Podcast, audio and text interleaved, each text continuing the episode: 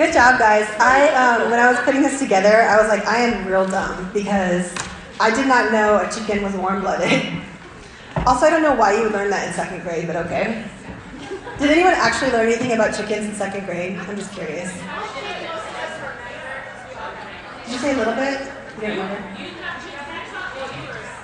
No, I was in South America. Like we just ate the chicken. we just ate the chicken. We didn't worry about it too much. All right, guys. My name is Crystal. If you're new tonight, welcome to Women's Life, aka Dev Life. We're super glad you're here. We've been in this series um, by Rabbi Zechariah. This is going to be all. Think about how many times I'm going to trip on this stuff tonight if I don't move it. So what's happening? Um, we've been in this series by Rabbi Zechariah. It's a video series, and it's been good. It's been theology, and it's been um, apologetics, talking about some deep things. But I just felt like this week in particular, God was asking us to hit pause on that and to dive into some of the stuff we've been doing as a corporate body with Nehemiah. So tonight we're going to be looking at Nehemiah chapter 4, and I'm super, super excited about it. Um, but before I get into Nehemiah, um, I want to tell you guys that I was watching this documentary um, this weekend about the flat earth movement. Does anybody know what I'm talking about? So there's this community of people that believe that the earth is flat. And actually, we pull that slide up. Uh huh. So I saw this on um, Facebook today and I was like, that is hilarious. Um, so I'm going to give you guys a spoiler alert. The Earth is actually not flat, just FYI. Um, but they believe that basically the Earth is this flat, like pancake, and the sun and the moon kind of revolve around the top of it. Um, and I'm like, I was watching this documentary, you guys, and I was like, how and why? but they are like all in. I mean, they have their own podcasts, and there's like this huge group of people. They even have people they call evangelists who go out. It's almost it's weird. It's almost like a religion. Um, and so I was like, man, people really are desperate for community. If we're at the point where we need to find other people who believe that Earth is flat in order to feel accepted and loved. I was like, man, community can happen anywhere, anytime. Like, humanity really loves other people who have the same ideas, belief systems, whatever, and we're going to build ourselves a little chunk of community around whatever crazy idea we have come up with. Um, and so I was like, well, flat Earth, okay. Belief systems, okay, I can get I can get on board with that. And then I was thinking about, okay, for them it's almost like a religion, and it's almost like something that they would call a faith system. So for us, what does that look like? And I started to think about the church um, and what the church is like in the world today. And I have some stats for you guys, but before I do that, actually, I'm going to skip around a little bit. Poor Chelsea's like, I got you. Um, I want to start talking about the church around the world because the American church, we just kind of we live in a little bit of a bubble, you guys, and we don't really understand what the church is like unless you've been outside the country and you've seen the church operate in other countries and you've seen that Jesus is the same whether you speak English or Russian or Hebrew or um, Spanish or whatever. And so I um, looked and I saw that there were in 2010 1.8 billion Christians in the world in a 6.9 billion world population, which is about 30%. That was in 2010. And then I was looking at the Open Doors USA website, which is um, it's a website that tracks persecution around the world. And out of that 1.8 billion, there are 215 million Christians who experience persecution, like on a regular basis. And I thought, wow, that's a lot of people that are experiencing persecution. And then I found this really cool like graphic that is um, up to date. I think it was last year, 2018 global Christianity. And you guys can kind of see how Christianity is spread out across the globe. Right now, Africa actually has the highest population of Christians in the world. Um, and it was just interesting to me. If you look at Asia with its 388 million, and you look at North America with its like almost 300 million, um, we're about, we're kind of in, I mean, Asia has a few more because there's more people there, but we are kind of in the same range as far as how many people love Jesus and how many people are interacting with the church. And so I started to look up um, statistics on the Chinese church. And it was really interesting to me because if you guys don't know, the Chinese church is not legal in China. And so it's an underground church, except for a very few churches who operate out in the open. And in 2018, last, last year, last December, there was um, a church called Early Rain Covenant Church. And 100 church members were arrested, along with the pastor and his wife, and they were um, put in prison. So currently, right now, as I'm talking to you guys, Wang Yi and Jiang Wang, I hope I, I totally butchered those names, it's okay. Um, they're both in prison right now, currently. And he's, this is something, he wrote this like manifesto, which I encourage you guys to read if you want to just search early, what's called Early Rain Covenant Church. He wrote this manifesto because he knew he was going to be arrested, it's really powerful. But in it, he says, Separate me from my wife and children, ruin my reputation, destroy my life and my family. The authorities are capable of doing all of these things. However, no one in this world can force me to renounce my faith. No one can make me change my life, and no one can raise me from the dead. Like, that's incredibly powerful. And there's an elder, and I'm not even going to try and say his last name. His first name is Lee.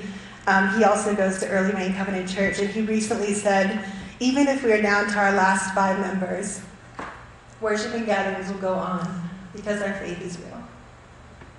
Like,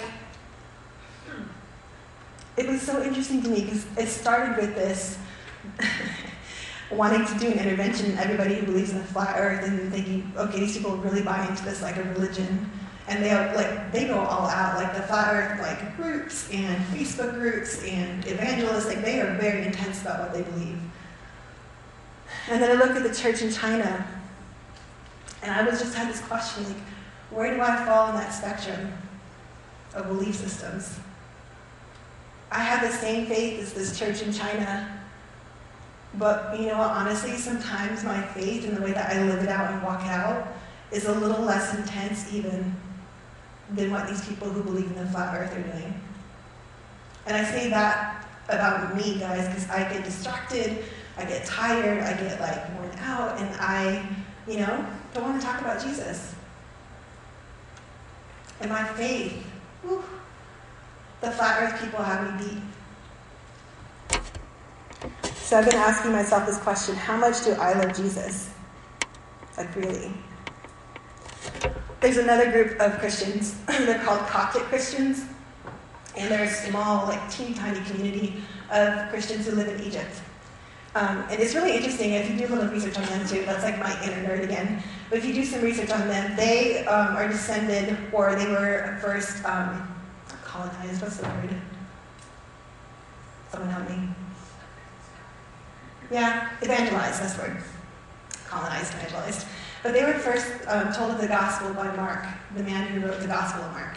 He went to Alexandria in Egypt and he started this community of Christians there. And they have survived over the centuries. And so they trace their roots right straight back to him. And in 2015, there were 21 Coptic men who had gone to Libya to work. And they were beheaded by ISIS. I think there's a picture of them walking. So there's 21 martyrs who were beheaded by ISIS, and it was a video. I'm not going to show you guys the video because it's just really intense. But in the video, they die with the name of Jesus on their lips. And their, their belief system is way different than ours. They're very orthodox, they're almost Catholic. Um, so, in our Protestant, non denominational world in here, what we practice as far as how our faith is played out in our lives looks really different than how they worship. But you know what? They love Jesus. Um, I read this book called um, The 21, and it, it, goes into their history. It's written by a German author, and he went to where the, the small village in Egypt where most of the 21 were from, and he started to ask their family and their bishops and their pastors, like, why, like, why are these guys willing to die for their faith? And he said, um, and one of the bishops in the village said, every Christian must have a cross, a real cross and a symbolic cross. And every Christian must live the life of Jesus anew. And Christians in Egypt have always understood this. And so, you guys, I have just been so challenged in my spirit because I've been asking God, like, Jesus, how much do I love you? How much do I really love you? In America, we're very insulated. It's almost like there's bubble wrap. We don't have to deal with a lot of the things that other Christians around the world deal with. And so, what does that do to us? So, as we've been talking about Nehemiah, we open it up in chapter 4, and Nehemiah is building a wall. And again, like, want to be very clear this is not a political statement at all. This is about building a community, and that's what this wall was. And so, why is he building a wall? Because the wall protected the community. It was a place of commerce. When we're talking about a wall, we're not just talking about like a little, like two to three foot span. It's like a 15 foot wall you can walk on, that guards stand on. It protects everybody inside in the city. It's a boundary for those who are coming in and out with commerce. And without the wall, the community dissipates. So Nehemiah had a mission, and his mission was to build the community of faith. That's what he was going for, that's what he wanted to do. He knew his mission was super, super clear. So in Nehemiah 4, he started the work on the walls, and he's super well into it. They're about halfway done, and then the trouble begins. So we're going to pick it up in verse 6, but first let me pray. Jesus, I, I just need your help. Like, I need your help tonight. I want to communicate what you want to communicate just well. Lord, I don't want to run in circles. I don't want to say anything that's not of you. Lord, bring your Holy Spirit. Bring Nehemiah to life for us. God, I just ask that you would take this room and fill it with, a, with who you are and what you want for us. And that I would not get in the way of that. In your name, amen. So on your tables, as you start to read the scripture, it'll also be on the screen. Verse 6 says, so we rebuilt the wall till all of it reached half its height, for the people worked with all of their heart. And that's where they're at. They're about halfway done. So they're not just starting the work. They're not like, you know, a third of the way through. They're, like, they're like halfway into it. This thing has really gone and gotten like going. There's groups of people working, there's like goldsmiths and priests and families, and everybody's taking a piece of the wall and they're building it all together, and they're about halfway done. And then what happens? It says, But when Sanballat, Tobiah, the Arabs, the Ammonites, and the people of Ashdod heard that the repairs of Jerusalem's walls had gone ahead and that the gaps were being closed, they were very angry. They all plotted together to come and to fight against Jerusalem and stir up trouble against it. But we prayed to our God and of the guard day and night to meet this threat. Meanwhile, the people in Judah said the strength of the laborers is giving out and there's so much rubble that we cannot rebuild the wall. Also, our enemies said, Before they know it or see us, we'll be right there among them, and we will kill them and put an end to the work.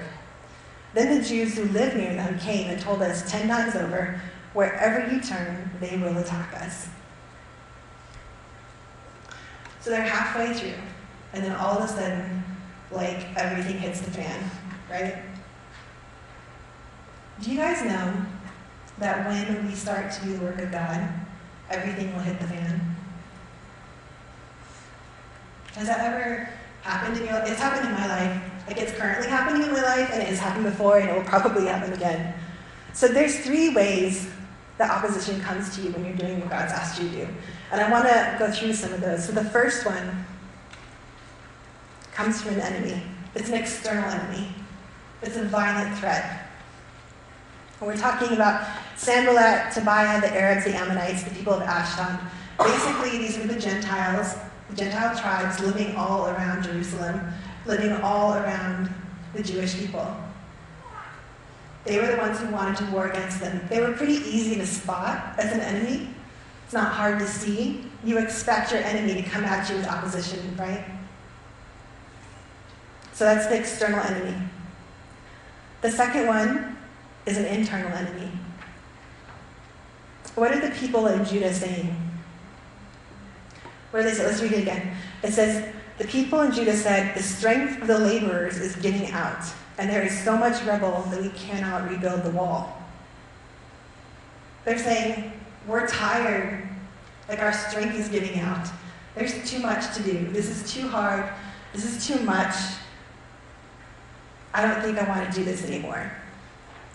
They start complaining as an internal threat. Number three is both internal and external. Let's read the last part of this, this passage. It says, The Jews who lived near the enemies came and told us how many times over? Ten. Ten times over. So they didn't say it once, they said it several times. They said, Wherever you turn, they will attack us. So now what they've done is they've taken the words of the enemy and they've started to repeat them to themselves and believe the lies of the enemy. And you have started fear, you've started rumors, and what started as an external threat has become an internal threat because they are agreeing with the enemy.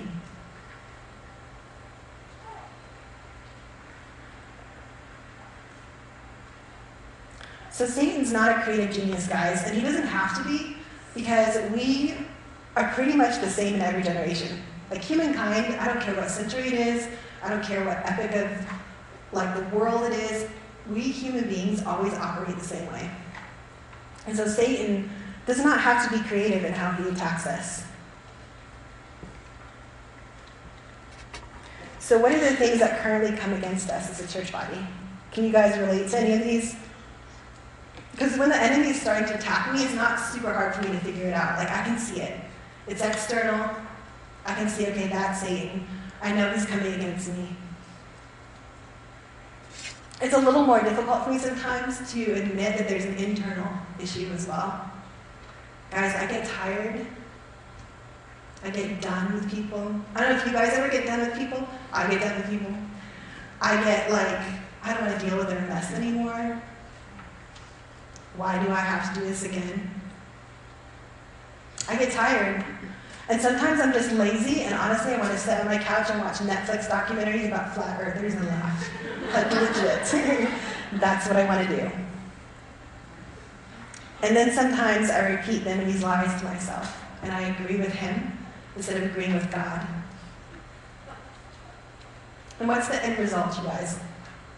If internal and external things are all coming against me, and I start to agree with the enemy, the result is I step back and I quit. And the work and the mission doesn't get done. The community doesn't get built. What God has in mind for us doesn't happen.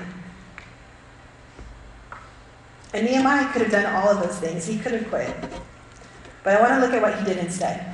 So it says, After I looked these things over, I stood up and said to the nobles, the officials, and the rest of the people, Don't be afraid of them. Remember the Lord, who is great and awesome. Who is the Lord?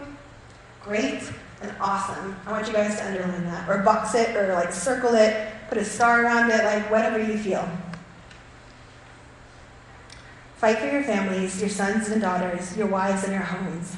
When our enemies heard that we were aware of their plot and that God had frustrated it, we all returned to the wall, each to our own work. From that day on, half of my men did the work, while the other half were equipped with spears, shields, bows, and armor. The officers posted themselves behind all the people of Judah who were building the wall. And those who carried materials did their work with one hand and held a weapon in the other.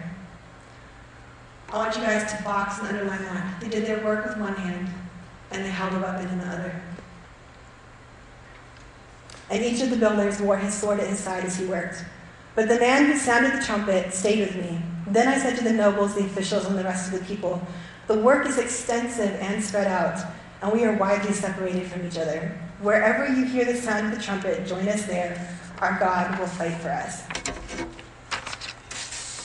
So, what the most incredibly important thing, there are two things, but the most incredibly important thing that Nehemiah did is first of all, he remembered who God was. God is great and awesome.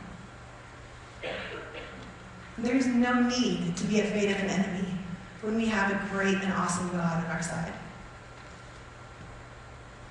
The second thing he did is he worked with one hand and guarded the work with the other. You guys, when we are doing the mission that God has called us to do, we need both hands. We can't just do the work when there's an enemy coming against us. We also need to guard what we're doing. We need to guard our faith. We need to guard the mission. And y'all, we don't ever talk about that because it feels sometimes like, I don't know about y'all, but for me, it feels sometimes like it's easy to do the mission. It's not that hard. Like, if if our mission, we're going to get to what our mission is right in a few minutes, but if our mission is to build our community, spoiler alert, it is. If our mission is to build our community, and that's what God has tasked us to do, it feels kind of easy in the US of A. Like, I just have to put a little thing out, be like, hey, we have a Bible study, come on. And I don't put my weapon in my hand. And you guys, do you know how often I get discouraged? It's a lot. Because I'm not using both my hands. So, Nehemiah's mission didn't change when the opposition came up against him. God didn't say, hey, actually, JK, I don't want you to build the wall. Why don't you guys, like, go have, like, a day? You just go to the pool and chill and maybe strategize some other things you can do besides build the wall. God didn't change the mission when the opposition came up against him. And again, Nehemiah's mission and our mission are the same. Jesus said there are two things that are the most important love God, love your neighbor. When he left the earth, he said, Go and make disciples. And guys, what was the mission of Jesus? He came to the earth, he died, he gave us forgiveness for our sins, we get grace, we know all of that stuff, right? But what actually was the mission of Jesus? Why did he come? He came to build a community. He came to build the church. He came to bring people into his family and into communion with himself. That is our mission. That was his mission, that's our mission. We're supposed to love God and we're supposed to build a community. So here's the deal we have no time to be agreeing with the enemy. We have no time for it. We may not live in China where it's illegal to be a Christian. We may not live in Libya and in Africa where you could get killed for being a Christ follower. The biggest enemy of the church in the United States is apathy. It is. It's that we don't care. It's that I don't care. It's that we believe the lie that we don't have to care, and we put the weapon hand down.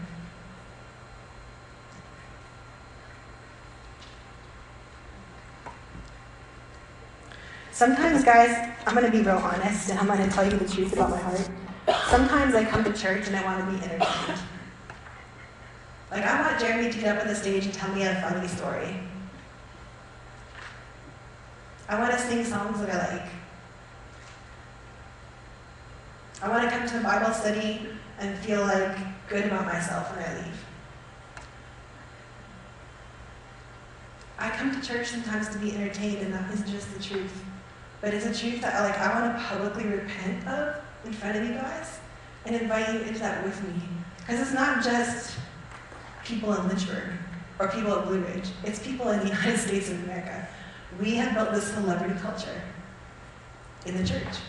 And we want to be entertained. But does that build disciples? Does that build community? There's nothing wrong with a funny story or a good song. But those things should be things that help us build people up instead of being the thing that we look for instead of people.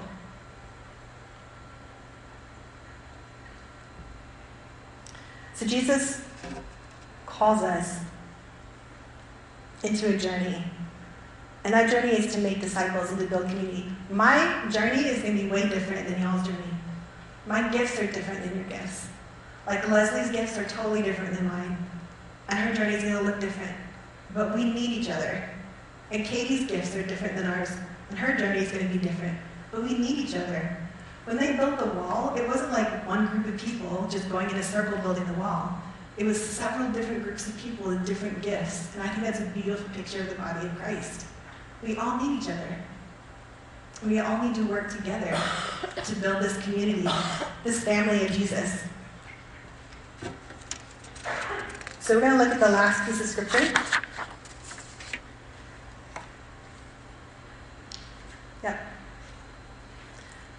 Nehemiah 4, and he, he ends the passage and he says, Then I said to the nobles, the officials, and the rest of the people, The work is extensive and spread out, and we're widely separated from each other.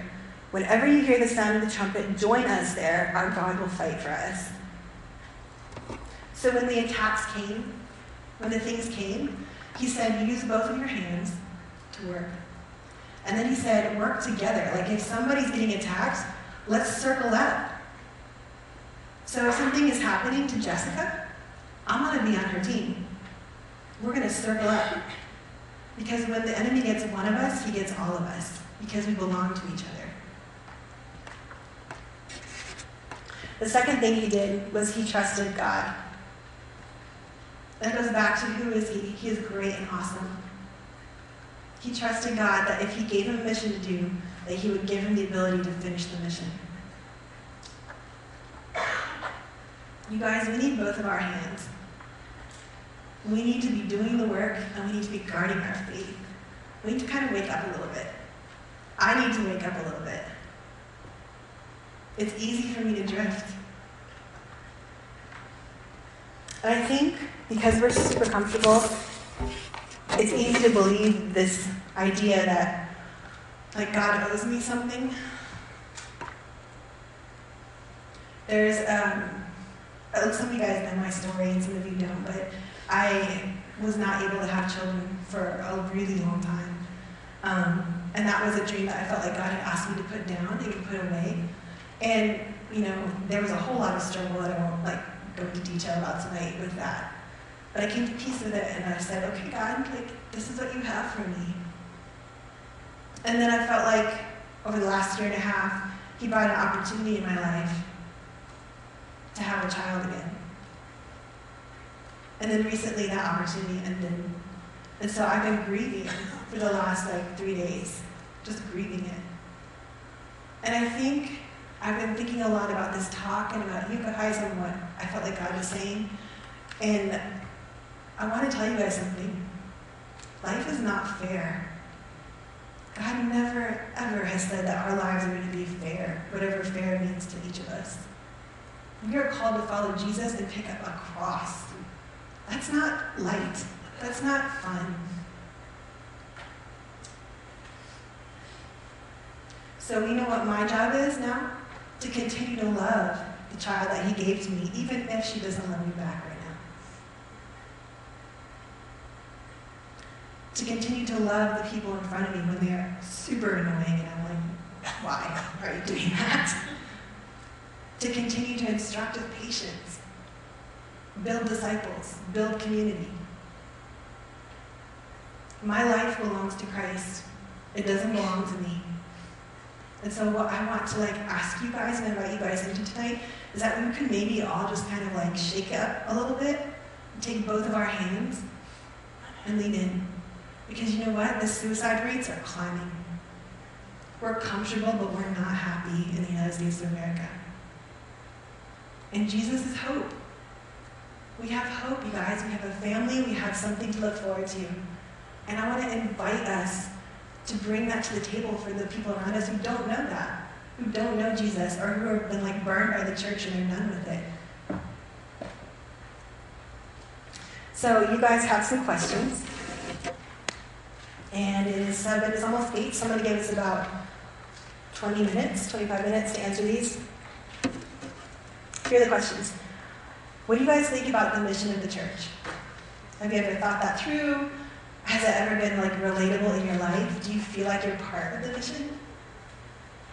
And if you don't feel like you are, that's okay.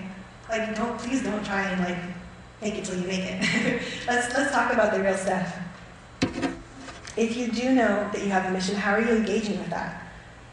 And is there a place in your life where you need to pick up the weapon hand and here's, here's something I want to give you guys like a category for. What are our weapons, right?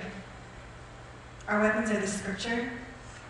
Our weapons are prayer, calling out to God. What did Nehemiah do? He remembered who God was, and then he said, God is going to go with us, and he cried out to him. What's another weapon that we have? Unity.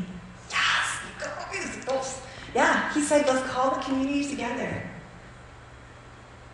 We have a huge weapon in our hand against each other. So, is there a place in your life you need to use both hands right now? I'm going to give you guys um, your 25 minutes, and then we'll come back up and we'll do some worship.